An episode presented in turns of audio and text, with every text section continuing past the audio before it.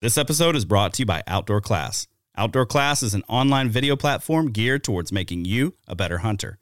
Watch instructional videos taught by hunting experts like Remy Warren, Randy Newberg, and Corey Jacobson. After the hunt, learn how to prepare your harvest from world class wild game chefs like Hank Shaw and Jamie Tagan. Whether it's your first year hunting or you grew up doing it, Outdoor Class will take your skills up a notch. From November 24th through November 28th, you can save 30% by using code EMPIRE30. That's EMPIRE, all caps, and the number 30. Visit outdoorclass.com to learn more.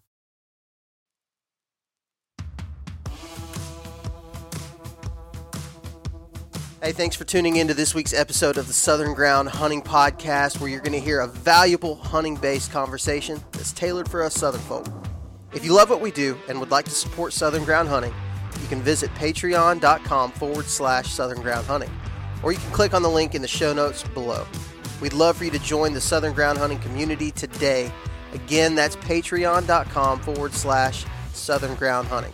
You can also support us by leaving us a rating and review on iTunes. It helps more than you know, and we greatly appreciate it. And now, let's get to the show. Welcome back to the Southern Ground Hunting Podcast. I have been really, really excited about this conversation this week. Um, we have got a uh, just an absolute stone cold killer from Tennessee, Mr. Matt Powell. How's it going, Matt? How's it going? That's good. Awesome. We're wet and depressed that deer season's over with pretty much unless I travel way south. So Kentucky closed this past Monday and I've had uh, some friends hunting my farms in Kentucky. I was already tagged out, but so I was living vicariously through them. So, but now the weekend's come and there's nothing to even look forward to but rain. Man, I I hear that, but um, I haven't got to hunt a whole lot this this past week or this past month. Really, I've gotten to hunt a little bit, but uh, not not a ton. But here in Alabama, of course, we're going till uh, February the 10th is what we've got. So, dude, you can always just Yeah. grab you an, an out of state tag. And uh, come down and kill your three bucks real quick and, and call it a trip, man. It seems like you could probably do that. Yeah. I'm I'm I've been debating it. I've been have I've had some I got a buddy that lives in North Florida who's trying he he hunts both and he's been on me last he's on me last night about coming and hunting. So I've hunted Alabama once years ago, but it was just to shoot deer with guns. It was nothing serious. So Hey, man, I'd have to shooting deer shooting deer with guns is, is serious business out here. Like that's that's a that's yeah, a yeah. good I time. Can, it's the same thing in Tennessee. It's a it's a it's a whack 'em and stack 'em type mentality up here for as sure, well. So for sure. So but, uh, I don't know. I don't know, man. I think uh, I think I'm just as okay with you not coming down to Alabama and not making all of us feel like crap because you could probably tag out so quick, and we'd be sitting here with three tags in our pockets, not knowing what to do, and here you come from Tennessee just tagging out real quick. So, um, and, I just win one. I just I just need one. You know, yeah. got to get something over on y'all. I can't get no football wins. So, no, that you know. well, that's definitely true. Uh, but uh, but so so Matt, you are um, I'm, I'm I kind of became familiar with you through uh, a previous guest on our show who came on last year, uh, named Ben. And you know Ben is uh, he talked about the bow hunting league and things like that, and that's something that you're pretty big part of. Um, why don't you talk about that for just a second? It really seemed like you guys skyrocketed this year with the bow hunting league. yeah. I mean, we grew like 130 or 40 percent, something like that. You know, uh, sponsorships are hitting along the way, and as far as sponsorships, we're not talking about sponsorships for ourselves. This is all gear that's donated back to our hunters in the league. It's it's a three team, uh, three man team set up, uh, and it's your gross deer, your three biggest gross deer. It's going to actually change a little bit next year. We ain't going to have those bonus deer, but Okay. that little hint for the insiders. But it it's a lot of fun. Uh, the main thing we get out of it is we get to see all these big deer killed by normal guys like us instead of you know the the TV hunters that everybody's kind of get a little resentment against. It seems like here lately people just don't like seeing people sitting in a box, you know, that have no idea what they're doing and shoot a big deer. You know, that's just Yeah. it's almost not hunting to me anymore. But uh, it's a lot of fun. You know, we we we're hoping for some more growth, get some sponsorship talks. You know, be able to give some big prizes away this year, and uh, it's really cool. It's just a lot of fun, a lot of networking, and get to meet guys like you, and just just a lot of fun. Man, that's cool. That's really cool. I've I've uh, I was part of the league this year.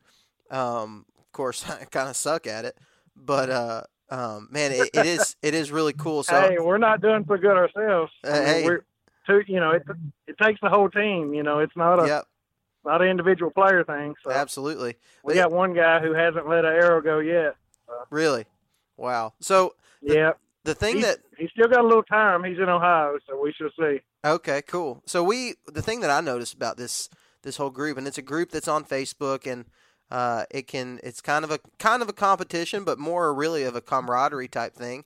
Um, but what I Mhm. notice is that on that group, some of these guys are are killing some of the biggest deer that I see get killed all season long. Like these guys are serious Yeah, about bow hunting, and you don't see them on like you don't see them on other places either. right? You know, these are guys that they they highlight their deer on on our league, and that's kind of it. They don't, you know, you know how they always say the biggest deer aren't they don't show them in the magazine, you know, type thing. And it's Oh, true. There's a lot of giants killed that you know people don't want that attention. You know, it's mm-hmm. and it's understandable. This, you know, it you can lose places just as easily. You get too many people Yeah, trying to get in on a place and because of where a deer used to live, you know. Yeah, But- I mean, and it's it's just really cool. I remember last year, so right after right after my conversation with Ben when he was on the podcast, I joined the league and uh, joined the group and things like that. And um, man, I just remember, I mean, it didn't take long, and there was just several two hundred plus inch deer that got killed. Yeah, we had four group. last year. That is crazy. crazy. It's insane, man. I- Um, it's just I it's think just we've got two or three, two for sure that I can remember right now. Ben, Ben, he's all over that statistics, all the data type stuff. He he remembers all that. But I think we've got three right now over 200 in there, and I I know my guy in Ohio, he's chasing one that would scare it. So I'm hoping he does something. But you know, that's like like me and Ben say, it's an absolute miracle if we win our own own competition because it's just stone cold killer after stone cold killer. I mean, you know, you you think Bill Winke's somebody until you see some of these guys' profile pictures and stuff, and yeah. like they kill mega, you know, one eighty two hundreds every year like it's nothing. Yeah, and and the, the crazy thing is, a lot of these guys are killing these deer on public land. A lot of these real big deer are getting killed on public. giants killed on. There's some giants killed on public. And that's that's my like. You know, I may never achieve it, but that's like my next major accomplishment. You know, I've killed killed a booner. You know, I've killed some, you know, a lot of big deer. You know, I've killed several popes on. I mean, big popes, 150 type popes on public. You know, I'm like, that's the next. You know, I've I'm I'm successful type thing I want to do is kill a gross boon on public. But Man. it may never happen. I've never seen one on public, so you know my odds aren't real high.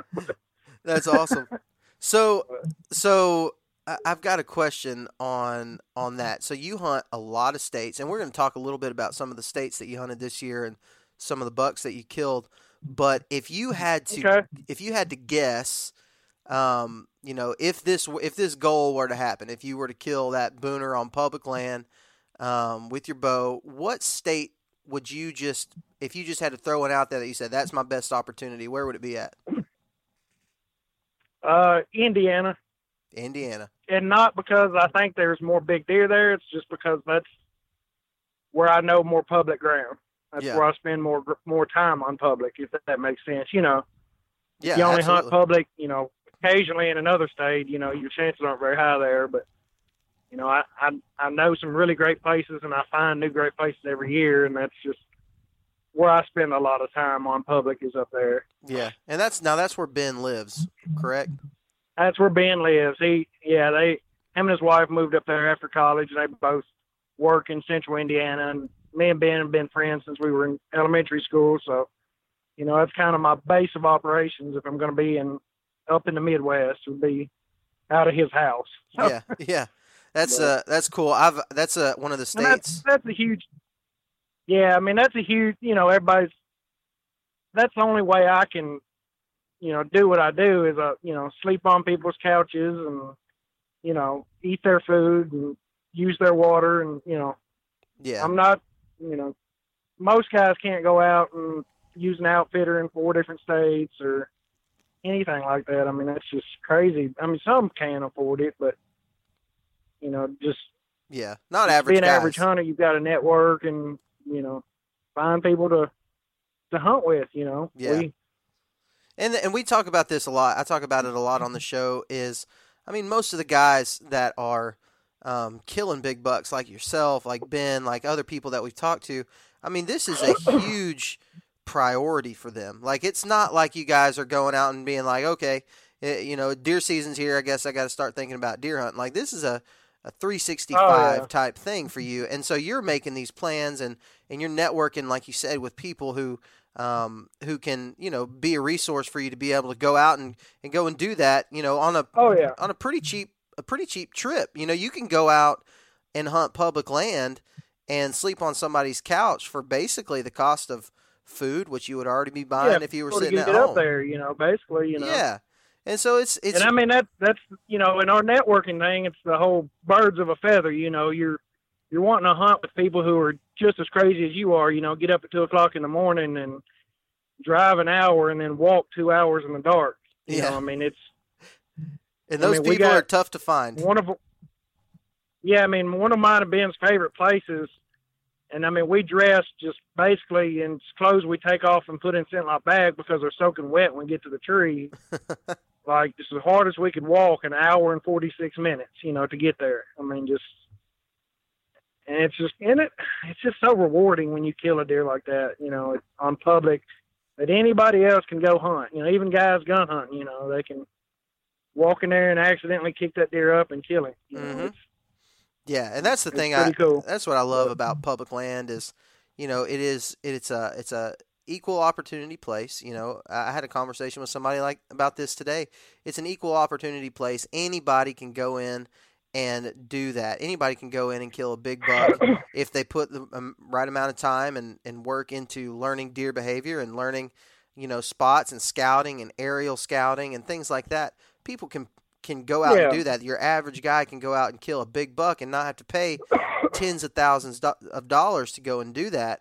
And and you know you got Mhm. guys like like yourself who are going out and doing it multiple times a year, and and that's just really cool to see. And and you're killing bigger bucks than a lot of people who are going out and spending you know tens of thousands of dollars to go and kill bucks. And you're yeah doing it, guides and stuff yeah no doubt and you're out there doing it. I just I think mean, that's, that's, a big thing. You, yeah, that's a huge part of you talking about the drive. You know, I mean, and a lot of people try to, you know, compare themselves and stuff like that. It's it's it's you can't do that. It, you know, everybody doesn't have the same desires or the same abilities or the, not abilities. Everybody has the same abilities when it comes to hunting. It's a time thing, a lot of it, uh, and an experience thing. But a lot of people don't have the same freedom. You know, uh, Mhm. to, to go like that. They have the the you know the demanding job you know demanding wife you know however you want to put it you know they don't have that time but it, it all comes down to time man i mean it's if you don't have the time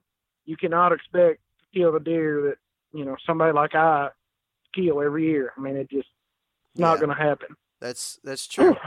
That's true. And I I uh you know I've noticed the thing about one of the great things about social media and and groups like the bow hunting league that you're a part of that you helped start um, groups like that it really is a good way to connect with like-minded people because i mean i know for me I, there are very few people here where i live who are willing to get up at 1.30 in the morning and drive out to a piece of public and kayak in the 20 degree weather to go and kill a buck or maybe kill a buck maybe not see anything. There's just not very many people oh yeah. Yeah I mean, that are willing to do that.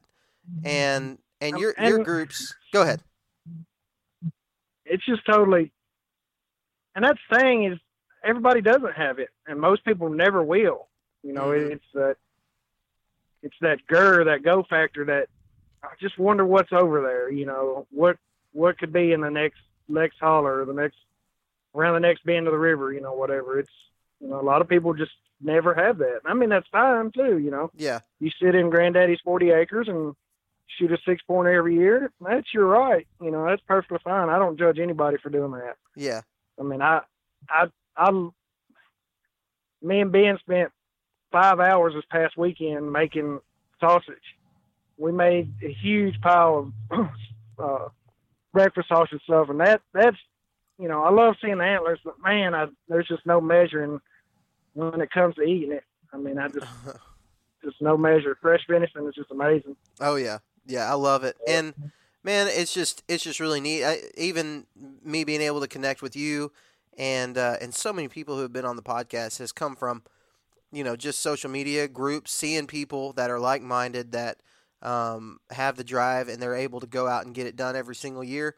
And and I just think that's cool. So so you were you, we kind of have hinted that you had a just a absolutely just balling season this year. Um, I think Mhm. I think that might be the first time I've used My highest balling. highest average year I've had for sure. Yeah, I've killed more bucks in a year, but my average is the highest average per buck I've ever had. So so we don't talk awesome. we don't talk about score just an absolute ton on this podcast. You know, we not for any reason other than we don't shoot a whole lot of high scoring deer, but um, but you you mentioned you threw I out mean, a number. Y'all That, are just so far south. You're not yeah, sure. not not in. You're not. You know, you can't. well, I mean, that's it- that's what we'll tell uh, everybody, anyways. It's our region, right? Yeah, I mean that's a lot of it. I mean, there's no doubt it is. I mean, you can just the the the scorebooks don't don't lie. History doesn't lie. You know, you can't kill what's not there. I mean, Right. you, you just cannot kill what's not there. It's just not possible. you yeah. know, so. So so we don't we don't talk about it a lot, but you threw out a number um, the other day whenever I was kind of chatting with you on Facebook. Um, you threw out a number about your total inches this year. Can you uh, can you tell us what that is?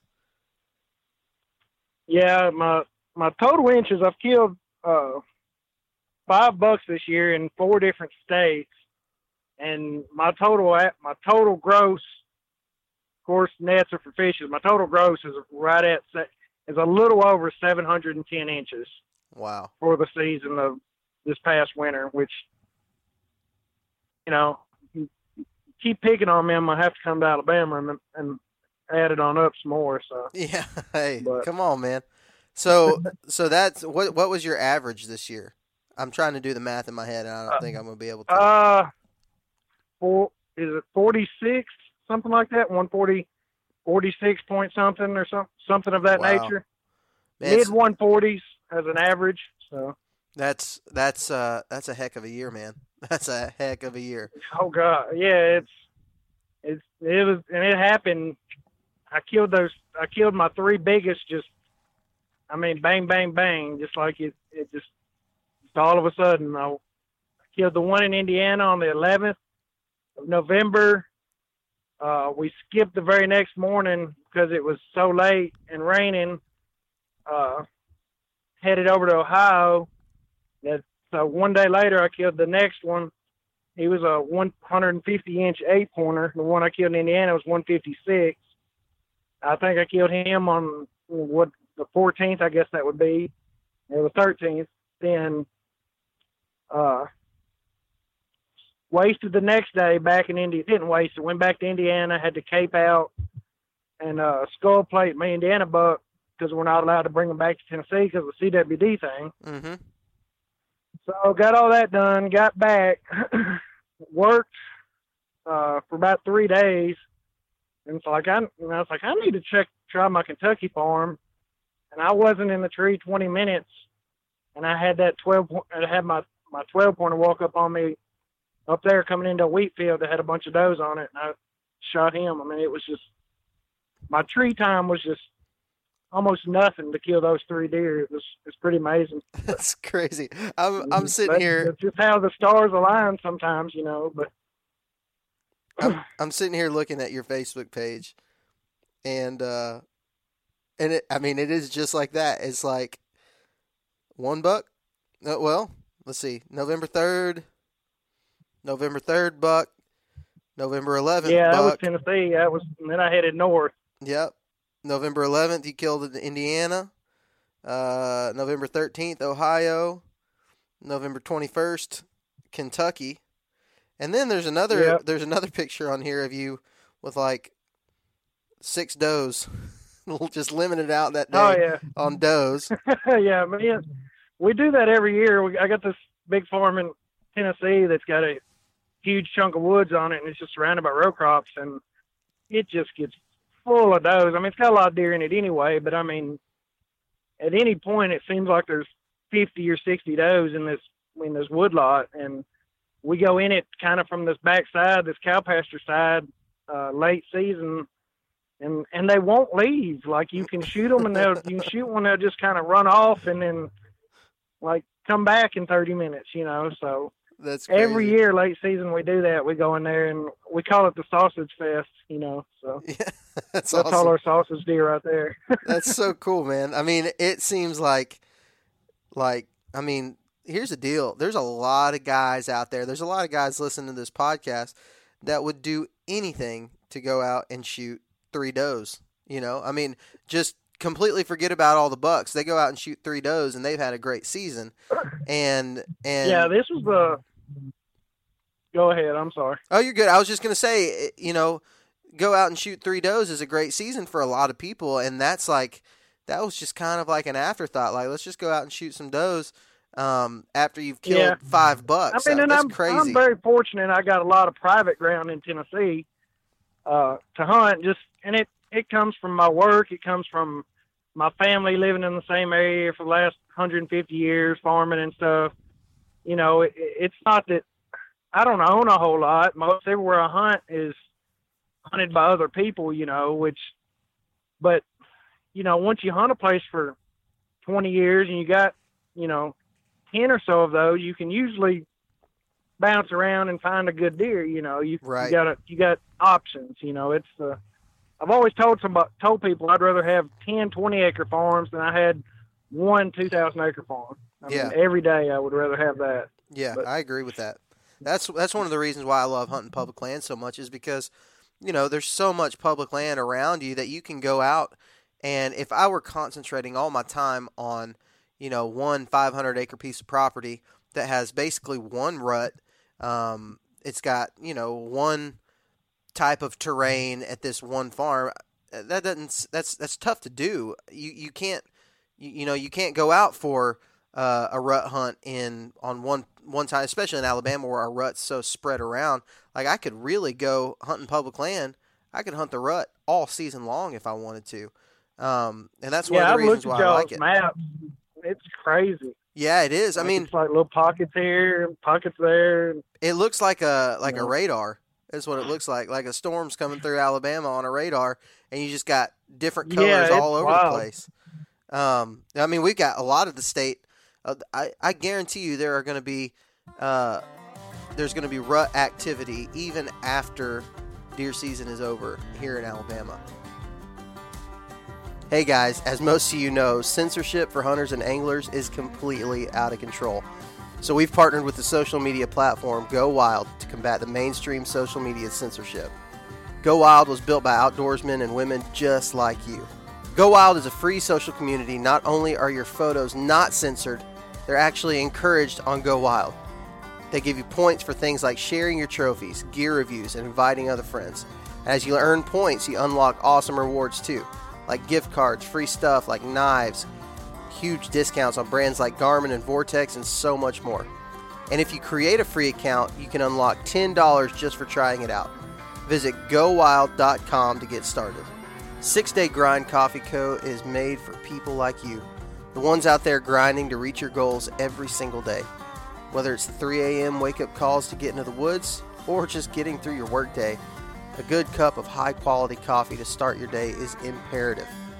When you buy from Six Day Grind, you not only get a great bag of premium roasted coffee, you also have the opportunity to support conservation through their Coffee for Your Cause program, where 10% of your purchase goes to the conservation organization of your choice. Check out 6daygrindcoffeeco.com today. That's the word six followed by daygrindcoffeeco.com. Um, which is just crazy. I, I remember last year, this past season, I went, uh, this past turkey season. You are talking dirty to me. Yeah, I know, man. Man, Um, you, you make it, it it does make it tough. I mean, you get there in February and you you know you start feeling like, man, I want to I want to go out and hunt a rut. Well, you can. It's just crazy. Um, this past turkey season, though, I went out to a, a WMA um, for the opener, and it was kind of uh, south central Alabama. And uh, we were out walking around scouting for turkeys, and like this is like uh, March that we're out here, and I mean, dude, there's fresh scrapes, fresh rubs, all over the freaking place. And I know deer, I know deer. A lot of bucks will will uh, make scrapes all year long, but really during that Yeah. uh, rut time is when you start. when you get a high them. intensity, something's going on. Yeah. Yeah, and it's I mean, dude, there was there was so many freaking fresh rubs all over the place. Like if we would have counted, if we would have been really, really How much looking, is y'all's license? I don't know how much the non-resident license is, but it's not much. You could you could come out here pretty. It's pretty affordable, um, especially if you get like a three day or a ten day or something like that. It's pretty affordable. Yeah. So I mean, I'm Dang just and, and there's a lot of public land too, and uh, it's just a it's a cool state. I, I used to take it for granted, and now I don't. I, I really am uh, thankful to live in a state like Alabama where you know I mean your opportunities are really endless. I'm gonna go on my last rut hunt uh, February. I took three days off at the beginning of February. Which how many guys do you know across the country who are saying I'm gonna take off for a rut hunt in February? like that- Yeah. that's crazy. Dang. Text me those dates when we get off phone. I may may try to make it happen. Heck yeah, man. That'd be that'd be cool. It'll be really, it, dude. You're more than invited. Um, I'm not above it. I promise you. I, I'm pretty much at liberty to do as I please when it comes to free time. So so Uh, speaking of that, I, I I'm might in- do it. I'm interested to know. So you are. Um, we're we're going to talk about some of your tactics and stuff here in just a minute, but you know, I mean, being able to go out and do um, as much hunting as you do. Uh, I kind of want to know, like, your family life and your work life. What do you do for a living? Um, how are you able to kind of set yourself up to be able to live this outdoor lifestyle like you do? Well, every day is outside for me. I mean, that's my job. Basically, what we do is uh, basically I'm a logger, but we do other things. We do uh, uh, land clearing. We do consulting on private farms and and different things of that. But our our main bread and butter is is logging of mature hardwoods. We don't do the pine type clear cut stuff that y'all do. Have a lot of in Alabama. I know there's plenty of hardwoods too, but uh, our bread and butter is is logging Okay. and you know and and it all comes back to mud season you know it, it, it gets muddy and and we can't work and that's a lot of why i get the free time to to hunt but we work my partner we both we work six seven days a week when it's dry in summertime you know 12 14 hour days because we know come halloween we're both we're done for about four weeks we're going deer hunting so Yeah. and he killed an absolute giant this year as well. He killed a 178 here in Tennessee, actually. So gum. A 178 in Tennessee. That's crazy. That's awesome. yeah, he, he's a giant. Yeah, hey, we featured him. We had a big scoring night one night on the bow hunting league. We scored three or four bucks, and he was one of them featured on there. So That's pretty incredible. cool. And now, so do you own this business? Is it is it something that you Yep. own? Okay. Yeah, it is, it is a business that we we own together. Uh, I've been in the forestry industry pretty much all my life. Sorry, my dry, throat's getting a little dry. Uh, You're good. went to college, uh, actually have a bachelor's of science in geology, and got out got out of college and you know did the whole working for the man thing, and that I just never could get the whole hang of somebody telling me what to do. So I understand. kind of got this started, and we've been after it for several years now, and we're doing doing real well, growing every year, and um, just you know living the dream, I guess. You know. That's that's incredible. I couldn't I couldn't picture it any other way. I mean, it's it, it's it's worked out amazing. You know, I guess it's Absolutely. funny how God works, but it, it it's worked out great. That's awesome. So do you have a do you have a family and things like that as well?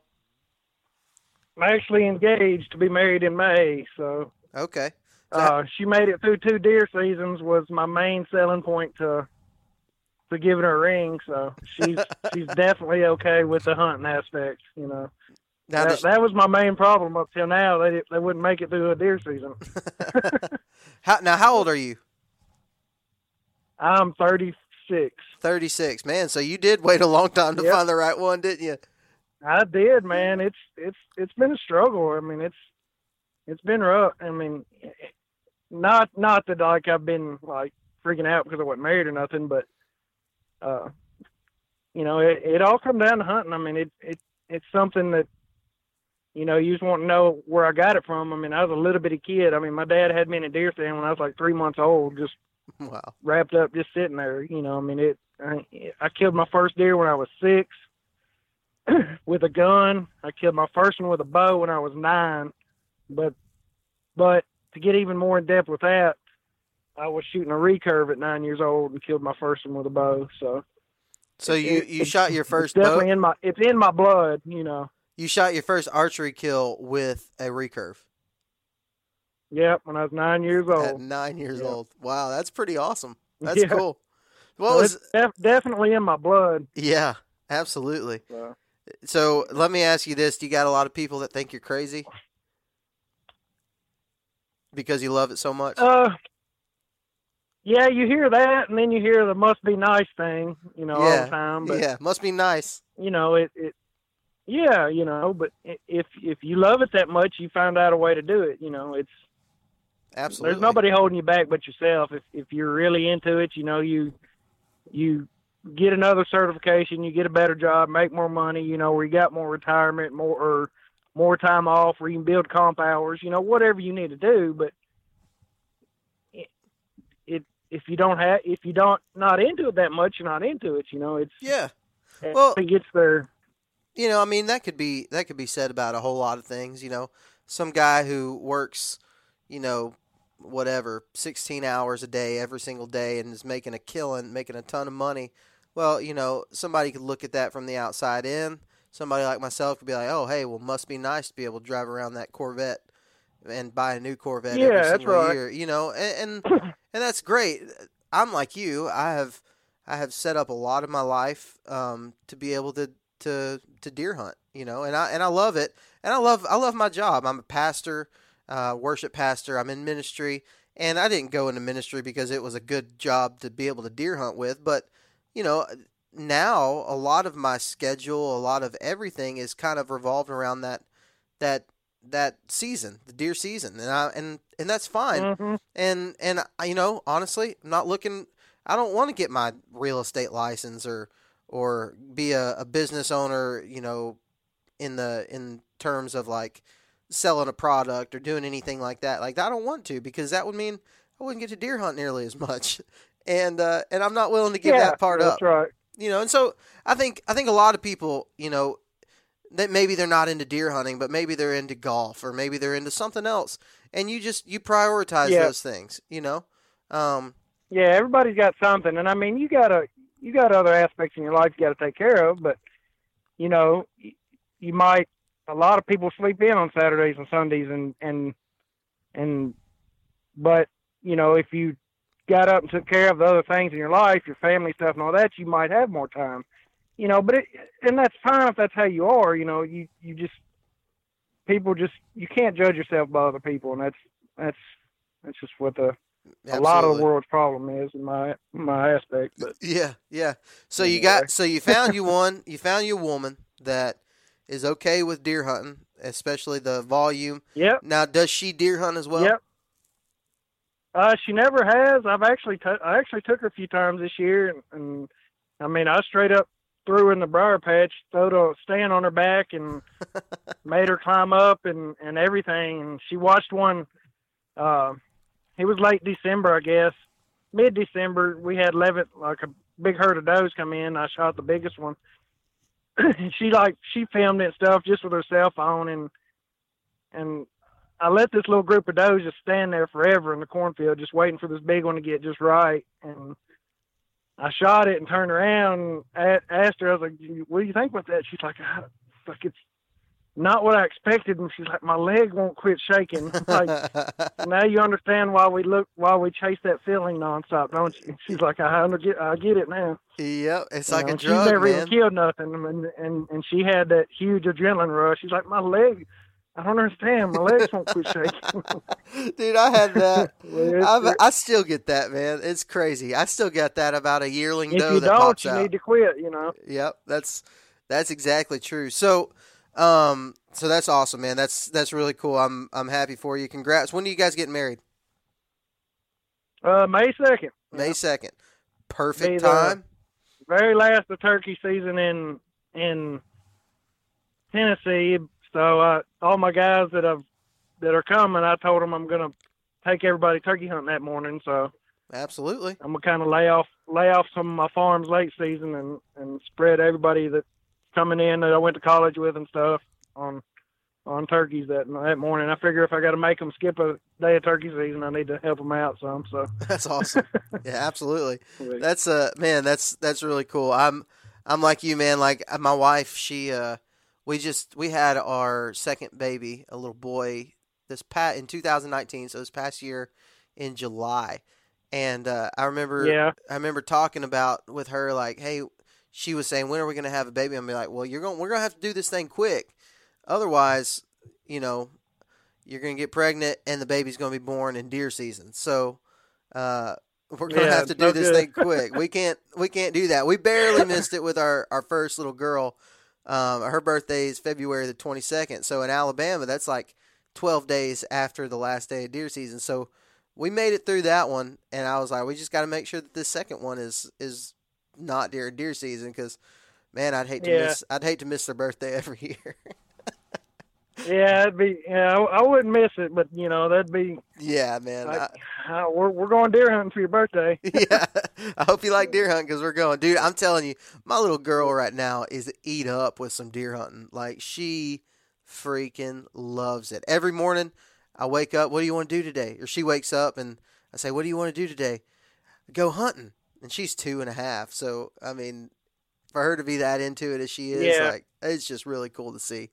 Um, Yeah. so so uh, when I when I first asked you about coming on the podcast, um, I asked you a couple things. I said, you know, what are some of the things that really that you would say your success could be directly directly attributed to, and uh, and you gave me some answers that I that I thought were really good.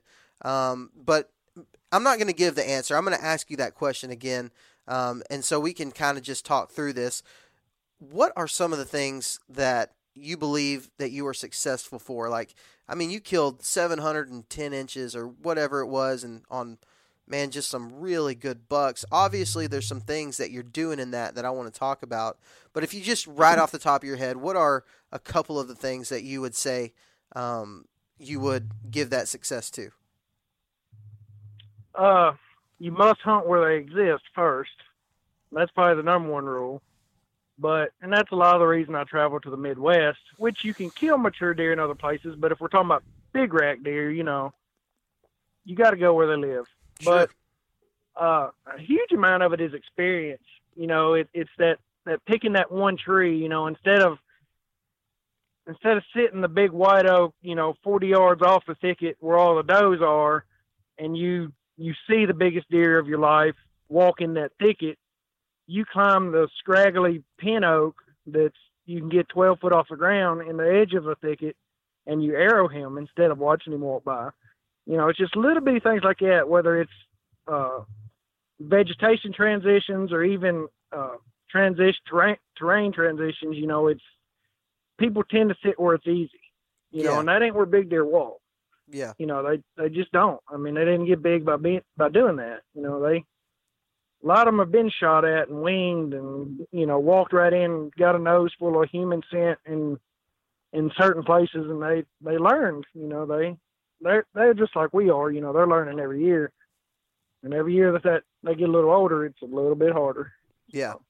So, so to be able to see some of those things, obviously, it doesn't start by the, you know, it's not during deer season that you're finding these areas, and it's not like like we talked about earlier. This is a 365 thing. So, Um, what is your Oh yeah. what is I your mean- like digital scouting on maps? What is that? How does that kind of um, unfold for you? Uh, I mean, a lot of it is, you know, everybody uses, you know, onX or HuntStand or something like that, you know, to kind of get your property boundaries. Uh, then a lot of it is there's there's a few areas you can zoom in on onX and you get actual true bird's eye. You know, you can see the, the the terrain with the leaves off. You know, uh, a lot of that, a lot of e scout, and I find a lot of places. You know, you're looking at a huge chunk of ground, you know, and you pick out five or six of those, and we'll actually walk in and mid June hang cameras, you know, in the middle of public, and you know, walk 20 miles, you know, when it's 100 degrees, hanging a ton of cameras, just try to find an area that we know is target rich, I guess, that has a population. Mm-hmm. Uh, when we're hunting in, up there in Indiana, all my public up there, it's big, big woods, you know. So, and your deer aren't. It's just like um, it's just like you go fishing, you know. Your deer, all your fish are in ten percent of the water. Yeah. It's the same with the deer. You know, you got a thousand acres. All them, they're not spread across that evenly like a peanut butter sandwich. You know, they're they're just not there. That's not how it is. You got pockets Yeah. and you've got to find where your populations are living to actually get into them, you know, actually. And that's probably the biggest aspect when it comes to that, uh, hunting public ground for me is finding higher densities. Cause, you know, the more deer I have, the more likely I have of there being an older age class deer there. It's just simple, Yeah. simple statistics. which is which is something that I don't do enough. Um, which it sounds like you know running cameras is a big, huge part of your your whole strategy is to find those areas that that is target And it's the- rich. Yeah, it's that, and I mean, cameras is a usually cameras is the second step. The first step is we're gonna find it in the next three months, while before green up. Uh, Yeah, I love shed hunting. I don't find a whole bunch. My dog finds quite a few. Uh, but just recognizing that sign in transitional places, you know, we, we just, you know, try to ruin a pair of boots in the next couple months when we're not able to deer hunt. Just, just walk and walk and walk and walk and walk and, you know, go to places you normally, you, that are kind of out of the way or don't, don't, don't seem like they would be that good. You know, you find that one little pocket of deer, you know, that that filter off this long ridge and then go down this creek valley and feed in this farmer's hayfield, you know. yeah, It only takes one too, you know. It, absolutely. you're not and there's just and then you know that that'd be a lot of our public ground, you know, but then when I'm hunting Tennessee, my my tactics totally change. It's all uh mu- MRI, you know, your most most recent information. It's all cell cameras and sitting and watching crop fields and sitting and watching, you know, bean fields and what the farmer says he's seen yesterday, or you know, it's all that because we're just hunting little little snippets of ground here, little little clump, clump, clump, little ditch, you know. In Middle Tennessee, a lot of it is, you know, it's no big Yeah. woods; it's just little clumps. So Yeah, if So- you're hunting where he was last week, you're not hunting where he is today. You know, that it's just you got to have a broad spectrum of tactics and knowledge to to be able to do it year in year out and all season. You know, early season's totally different. Do you want to know more about saddle hunting? Well, you can go to tetherednation.com for all your saddle hunting needs. Tethered is for saddle hunters, by saddle hunters, and they're redefining ultralight hunting. If you know me, you know that I love to have a system for all of my hunting equipment where everything works together, and we preach about it a lot on this podcast. When you buy from Tethered, you can rest easy knowing that all your gear is designed to work together as a system saddles, platforms, ropes, climbing sticks, and a ton of other great gear just for saddle hunting can be found by visiting tetherednation.com today. That's tetherednation.com. Check them out.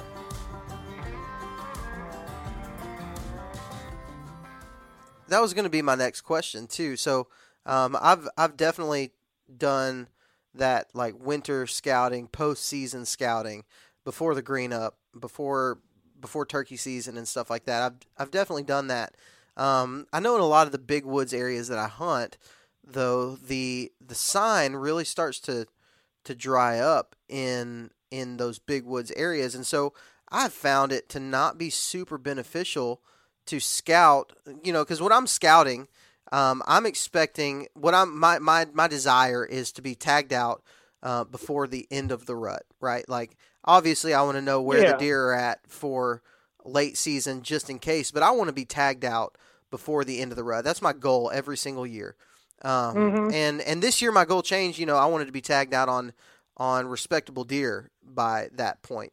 But when I, what I found is that late season scouting is really only beneficial for me if I am looking for old rubs and old scrapes and things Oh, like yeah.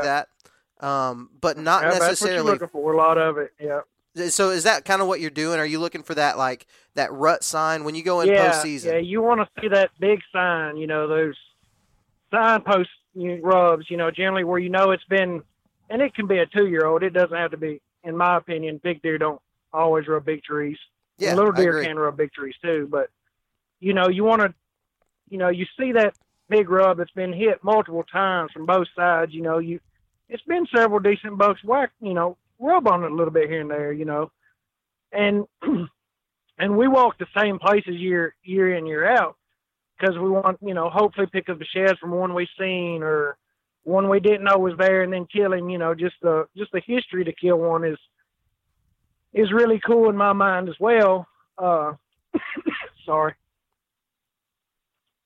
So, you know, if we see those rubs on those same same areas two or three years in a row, you know, you're something's going on there. You know, Absolutely. like- I need to be here at some point when these rubs are should be happening. You know, like they're here for a reason. You know? Yeah.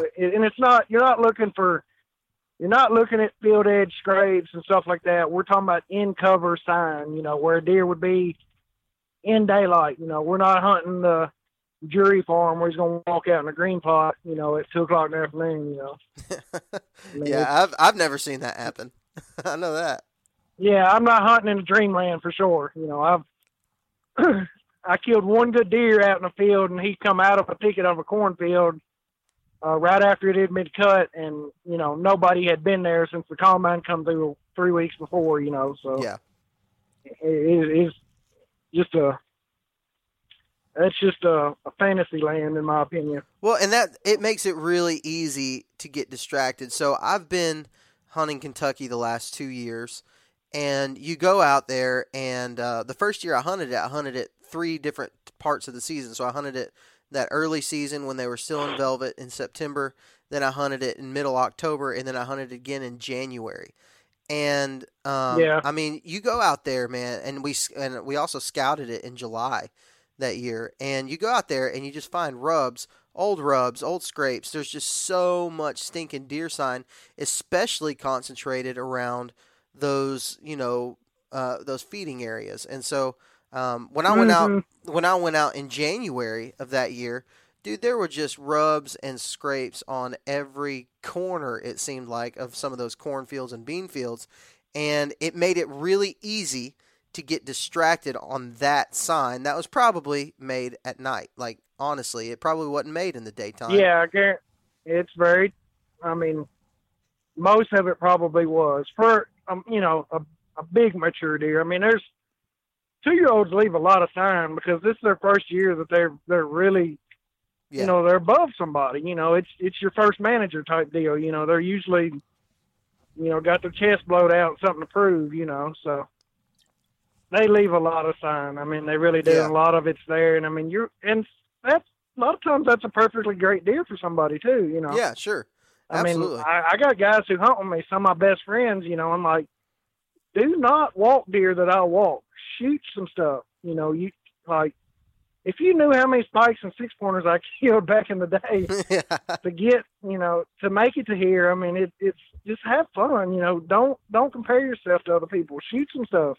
Well, and that's that's know, something that a lot of guys get distracted by too, is the size of the deer. And I've had a lot of conversations in the last two weeks about this.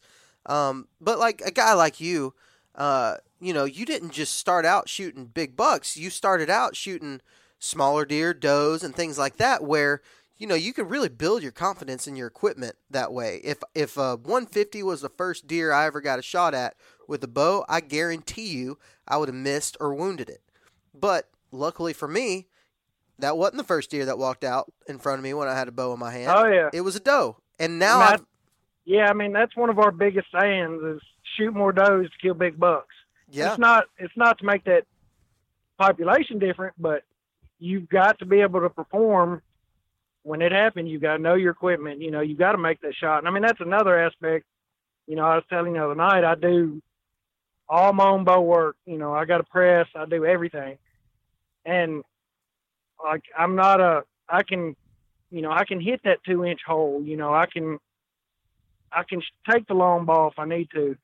I mean, I, I've killed some deer farther than what you know most people ever will, yeah, and it, it it's just it's just it's just being on top of your game across the board. You know, you can't you can't draw back and twist your peep with your you know your nose every time before you shoot. That's just not acceptable if you're gonna you know kill a bunch of deer and be at the top of your game. You know. definitely. So so kind of in that in that uh, in that same vein. So uh, another thing that I've been really talking about to a lot of people is an arrow setup. What does your arrow setup normally look like? Uh, pretty heavy. I'm shooting about uh 520 grains. Uh, really like the Easton Axis, and I use the brass inserts with those. So you know, add some front weight. Uh, I do shoot beyond what most people would think. I shoot a big expandable. Uh, stay off the shoulder. You know, a lot of people, you know, they hate on that six rib back shot because a lot of times you have to let that deer lay. Yeah, Uh, but it's way better than him running off with arrow in the shoulder and you never seeing him ever again. yeah, You know, so uh, and I shoot a big expandable three blade. I feel like you know that extra blade, if it nicks that one artery that I need it to going through the liver to to find that deer pretty easily, then so be it. I, I have plenty of energy. Most of my arrows are stuck in the ground behind the deer. Uh, I shot. I went 11 for 11 this year. I shot 11 deer with 11 arrows. Good Uh, lord, eleven deer. That's crazy. So, I mean, and I'd say, uh, probably all but two or three were stuck in the ground behind the deer, and that would have been, you know, extreme angles or you know, fifty yard does, you know, something like that. Yeah. So. Yeah. I mean, and I, I I totally agree with you. I think knowing your equipment is is one of the most important aspects, and that's one thing that I've been trying to get better at. Because if I'm just being super transparent, like I haven't done my due diligence in um, learning my arrow setup and learning what arrow setup is good for my bow and things like that. Like I'm I'm really Mhm. I've really been challenged because while you're 11 for 11, I killed three with my bow this year, and I've probably released like nine arrows. Um, only one of those. Oh, man. Yeah, I, I released a lot of arrows. Like it's I'm I'm pretty ashamed to say that, and part of it is because, uh, and I've talked about it on the show before, but I tell you, I uh, I decided to switch to a fixed blade broadhead this year, and I you know yeah, for me, I thought I was doing my due diligence. I mean, I really practiced. I worked. I got it tuned. Actually, I got it tuned twice because it wasn't what I wanted it to be the first time.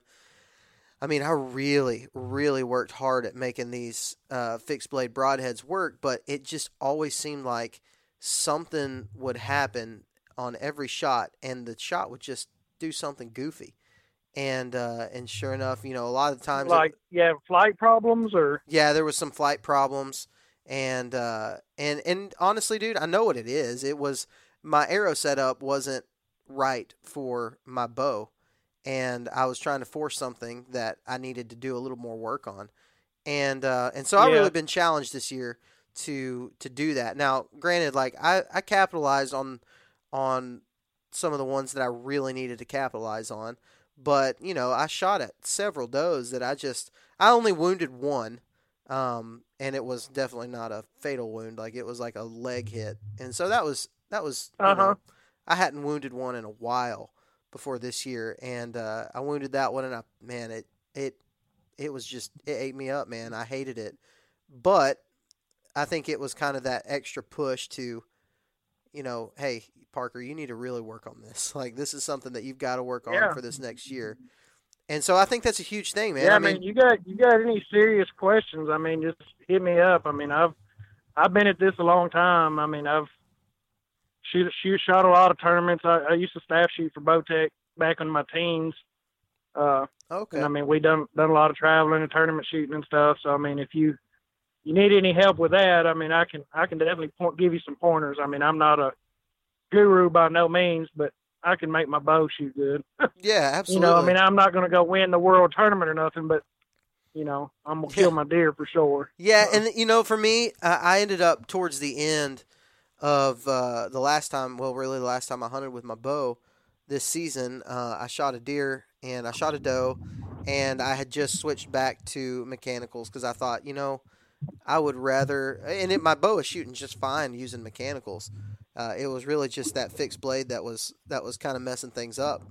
And uh, I thought, you know, I would way rather hit my mark and shoot a mechanical than be able to punch through a shoulder with a fixed blade, but hit the the leg. You know what I mean? Like it just didn't make a whole lot of sense. Yeah, that's me. right. So so I did that. I mean, that that's another thing I tell people. You know, they the whole the big broadhead argument. It don't matter if you hit them right. It don't matter. Right, right. Kill them with a field point. I mean, if you hit them right, it's So might not bleed good and might not be within 20 yards, but sure, it don't matter if you hit them right. yeah. So you talked about that, you know, making sure your bow setup was right, and that that's one thing that you're, um, you know, kind of a, a stickler about is making sure that you're familiar with your bow. Uh, but you mentioned something earlier in the podcast, and you talked about finding the right tree. Now, um, before I ask you really how you're doing that, um, I know for me, I've been in that situation before that you that you talked about, where you know you're you're hunting the the most sign. So you've got a maybe a creek crossing um, that's got just eat up with deer tracks, um, and you sit there and maybe you see some small bucks and some does, and then you see the buck a hundred yards away walking the side of a ridge, and you don't have any shot at him. So I've been there, and I think a Mhm. lot of people listening to this this podcast right now have probably been in that situation. What are you looking for when it comes to being in the right tree? a lot of times for me, uh, you can you you can ask Ben sometime. One of my favorite quotes is "X marks the spot." Uh, I want two transitions to be coming together. I don't want to hunt one edge or or you know, which I feel like that just ups your probabilities just a Oh, yeah. little more that he walks there. You know, even if he misses you, he may be back through there. Uh, later on that same day, you know, if Oh, you're yeah. on, you know, a double transition to where you can head another direction. And a lot of it is, you know, that, and I find that on aerials, you know, a, a, a hard edge with this and then a saddle or a, a, a major creek crossing and then, you know, three, three ridges running into one single toe that come to that creek crossing, you know, something of that nature, you know, not just a, not just a single aspect, if that makes sense. Yes, it does. Uh, That's so for me this year. That has been a huge thing. I've I've been I've talked about it on the on the podcast in the past. Is I've been trying to find those common denominators. So whether I see a deer on the side of the road while I'm driving, I may pull up onX Maps and try to figure out why why is that deer there, and um, you know, kind of listing out all of my encounters that I've had with bucks this year. And it almost always seems like there is some type of transition, whether from a a hardwood to pines or a clear cut to hardwoods or something like that. Mhm. Maybe it's maybe it's an overgrown field um, and uh, and pines or something. Somewhere there's a hard transition. I'm not talking about a subtle transition. I'm talking about a really really hard transition. And I'll give you an example. Yeah, It- but- go ahead.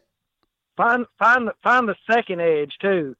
You know, you Yeah. see you got that one edge, follow that edge until it hits another hardwood or a creek or hmm or something of that nature and you're essentially you got two two hard edges coming together. And you may have you know, it may be three different ones. But that the whole kind of the X marks the spot thing is what I really look for.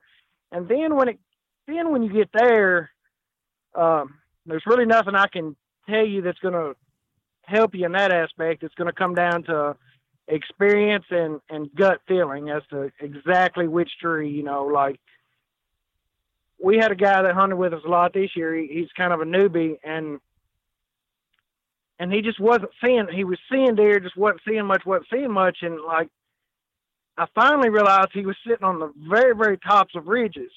Yeah. You know, and you just most you find most trails are not on the top; they're on the sides, and it's due for escape route reasons and wind direction too. Mm-hmm. Uh, you know, it's just easier to get away if they're on the side of a hill. You know, they're just bang off the bluff. You know, basically. Yeah, and or and there's a constant wind on top on on a side hill versus on the top. On top, you get a lot of swirling, almost as if you're in the bottom. Mm-hmm. Uh, but and I think people And- get distracted finally, by like- the sign that's on the top of ridge. I see a lot of signs. they do. You know, Yeah, there's kind of like a field edge. You know, big Yep. open ridge top. You know, it it's got to be something to neck them down. You know, it's Yeah. and it can be very subtle too. I mean, a blow down tree on a ridge can can do wonders. It can narrow a hundred yard ridge down to a fifty yard shooting lane. Yeah. So I I've noticed the same thing, and and now I kind of understand what you're saying when you say X marks the spot. Um, man, even I was going to give this example. Uh, you know, late season here in Alabama, um, after the rut. And so if you're hunting an area that's the rut's already passed, it can be really tough. So my area that I normally hunt, the ruts, you know, in that early December range, and so when you get to January, it's really hard to to find bucks, but I start concentrating on that really those really thick transitions. And I'll give you an example. There was a, a clear cut um, with like some some pines in it that was probably about three years old, and it was on private land. Yeah.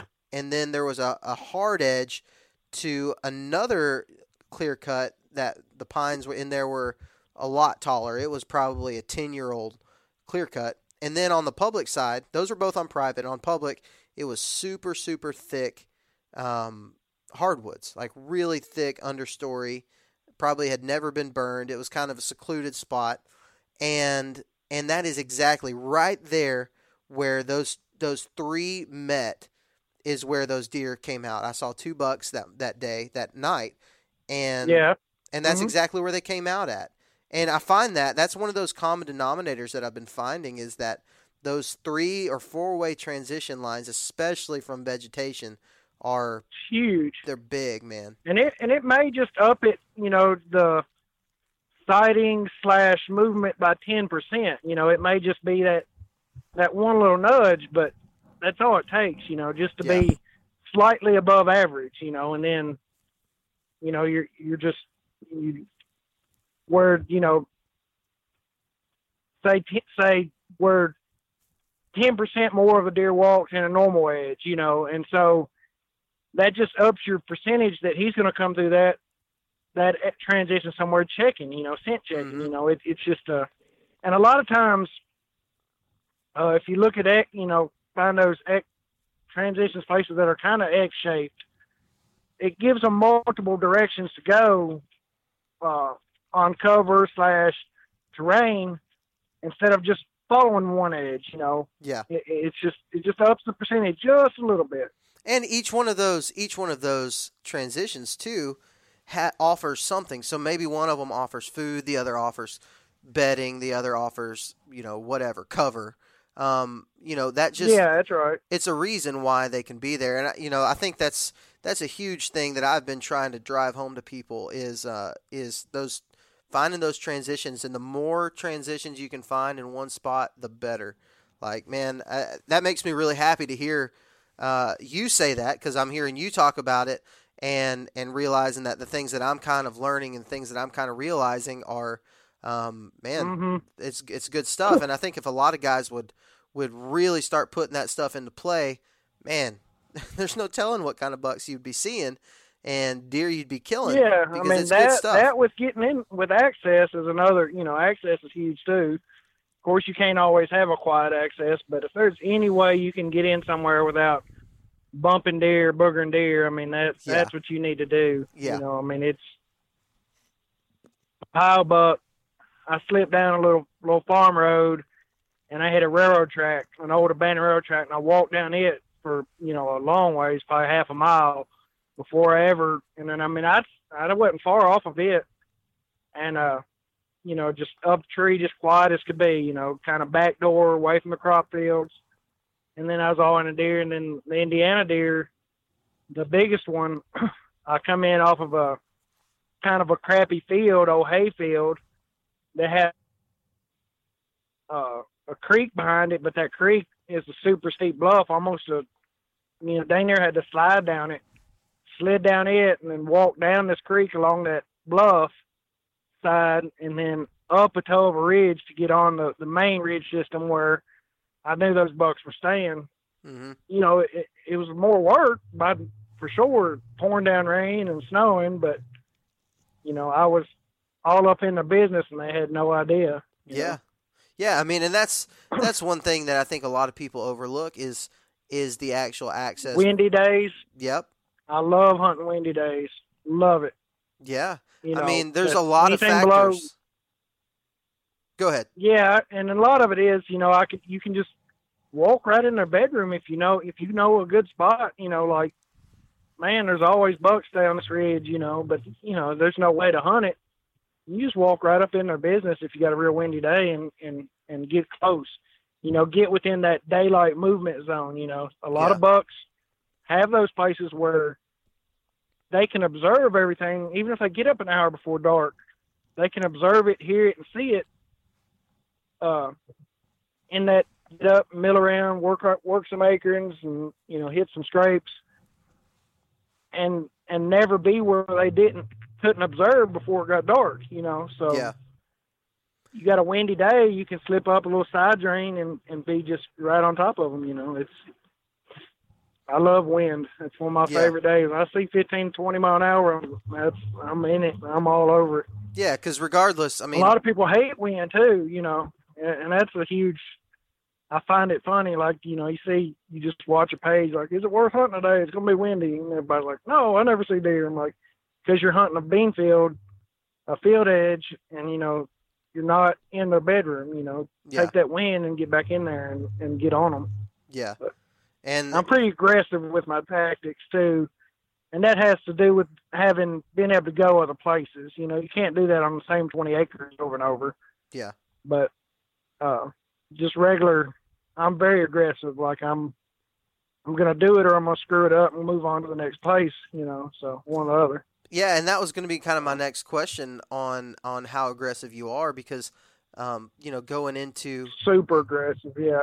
some of those transition areas, you know, usually one of them is a thick bedding cover type area, and so being aggressive and using that using that wind like that's a that's a pretty Mhm. aggressive tactic to use. Oh yeah, yeah. It's it's you know it's and it's the it's the privilege of having multiple places to go. You know, like and I might hunt a deer a little different if it's here in Tennessee. You know, I got quite a few places, but I won't have you know but a couple big deer. You know, and so I'm hunting you know just chunks of woods. So I'll be a lot more conservative here versus you know hunting my public ground. You know, up north, whatever. I'll dive right off in it and you know if if i ain't done it in a day or two i'll just move to the next place you know so Yeah. So you talk about going into a place with, you know, really aggressive and trying to be as quiet as possible. I'm interested to know, you know, and, and really getting up close and into their bedroom. I'm interested to know what what style of hunting you're doing, and what I mean is like what type of uh, elevated method are you using, whether it be saddle, climber, uh, lock on stand, anything like that, and kind of tell me why you have chosen that method. uh most of my hunting is done out of a climber uh not and i am researching and looking for lighter options but uh i stay in pretty good shape with my work and uh you know, I'm not, I'm not a big guy, but I'm I've always been pretty strong. I don't have no problem toting a heavier stand, and that, that's kind of stupid to say, but not. I like the stability of a climber, uh, and I've and I've been, you know, you get you climb so many trees in a year. It's just like with anything. You do something for so long, you get so good with it.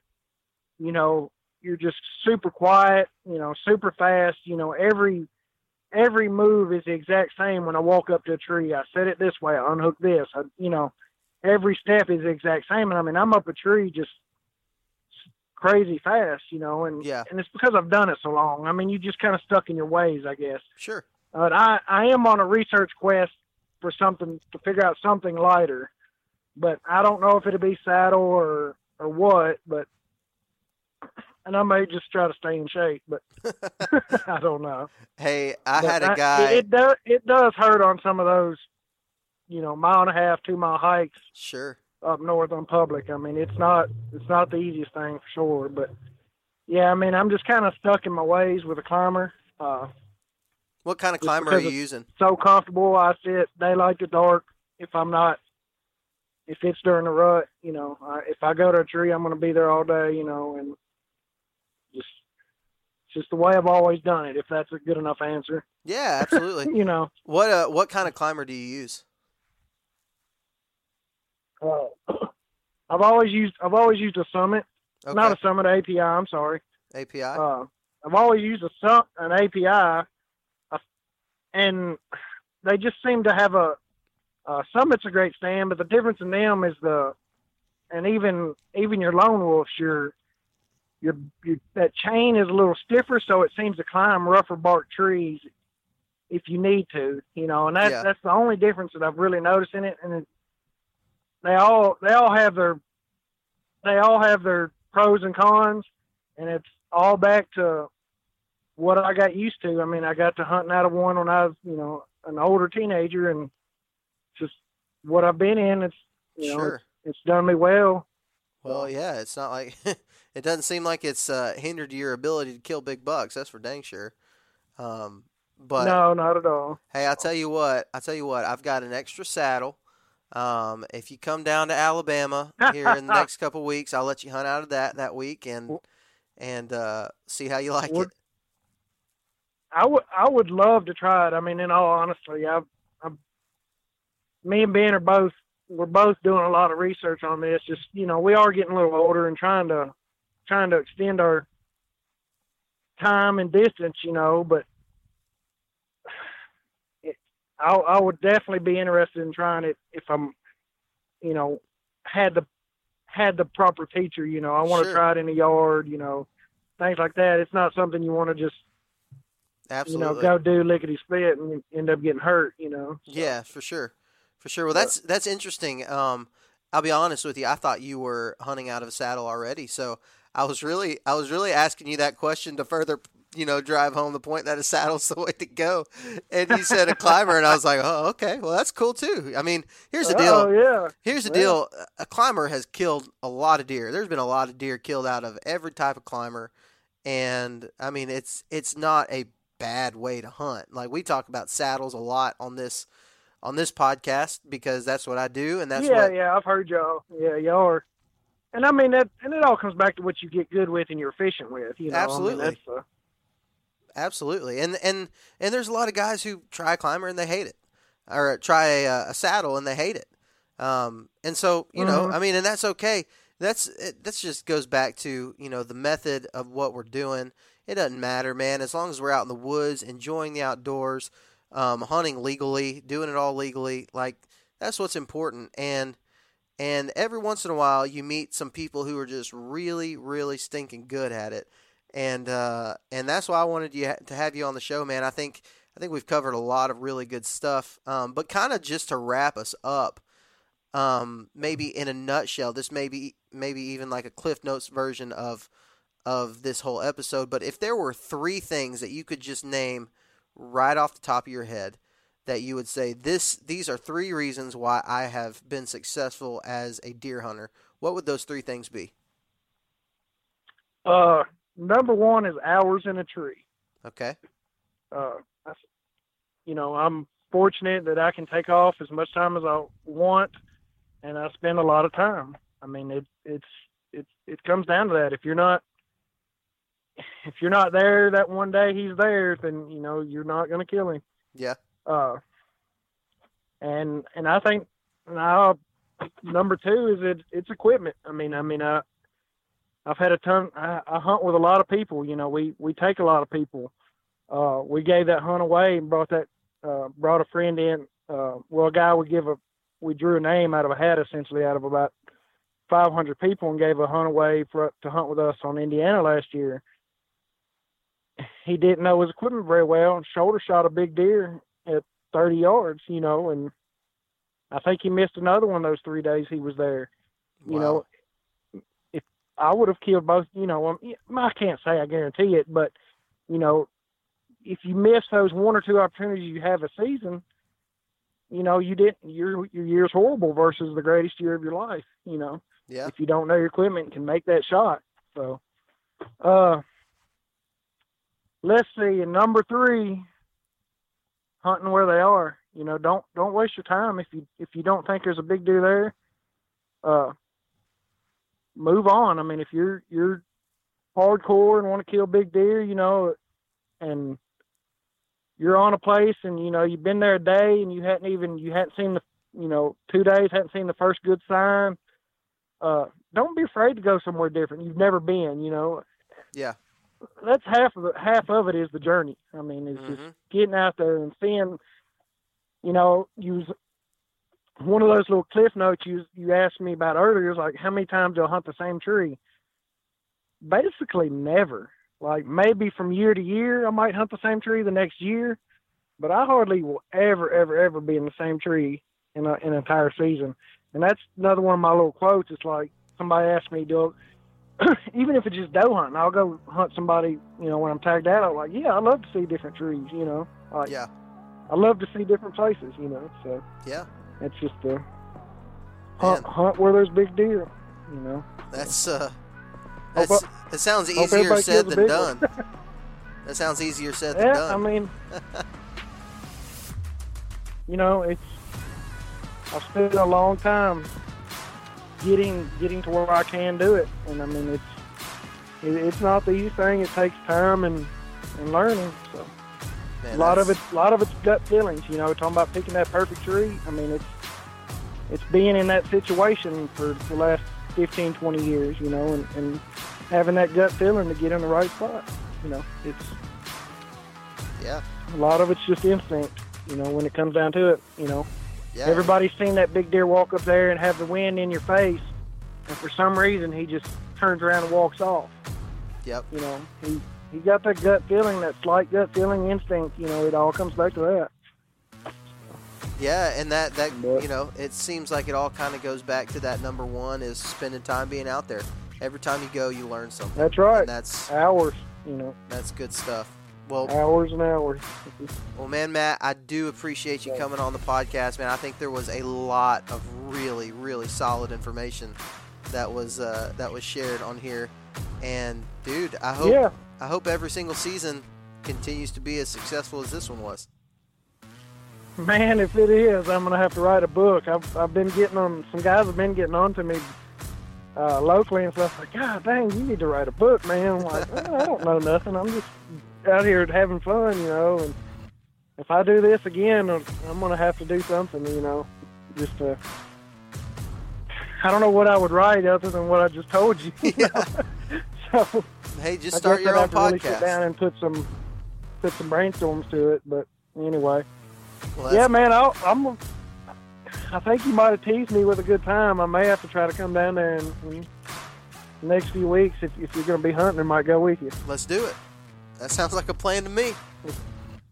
Hey, yeah, I- let's do it. So instead of uh, instead of saying, "Hey, I'll talk to you next time," I'll say, "I'll see you in a couple weeks when we go kill a big deer in Alabama."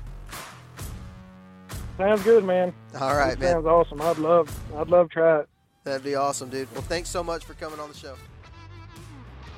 Hey guys, thanks for listening to this week's episode of the Southern Ground Hunting Podcast. And as always, a big shout out to all of our partners. That's Go Wild, Tethered, Spartan Forge, and Six Day Grind Coffee Company. You can keep up with Southern Ground Hunting by following us on Facebook or Instagram or subscribing to the YouTube channel. And you can be sure to check us out at southerngroundhunting.com to pick up some of our merch, read some blog articles, and all that good stuff. I truly hope you enjoyed this week's episode, and we'll see you here again next week. Remember that God gave you dominion over the birds of the air, the fish of the sea, and the beasts of the earth. So go out and exercise that dominion. We will talk to you next week.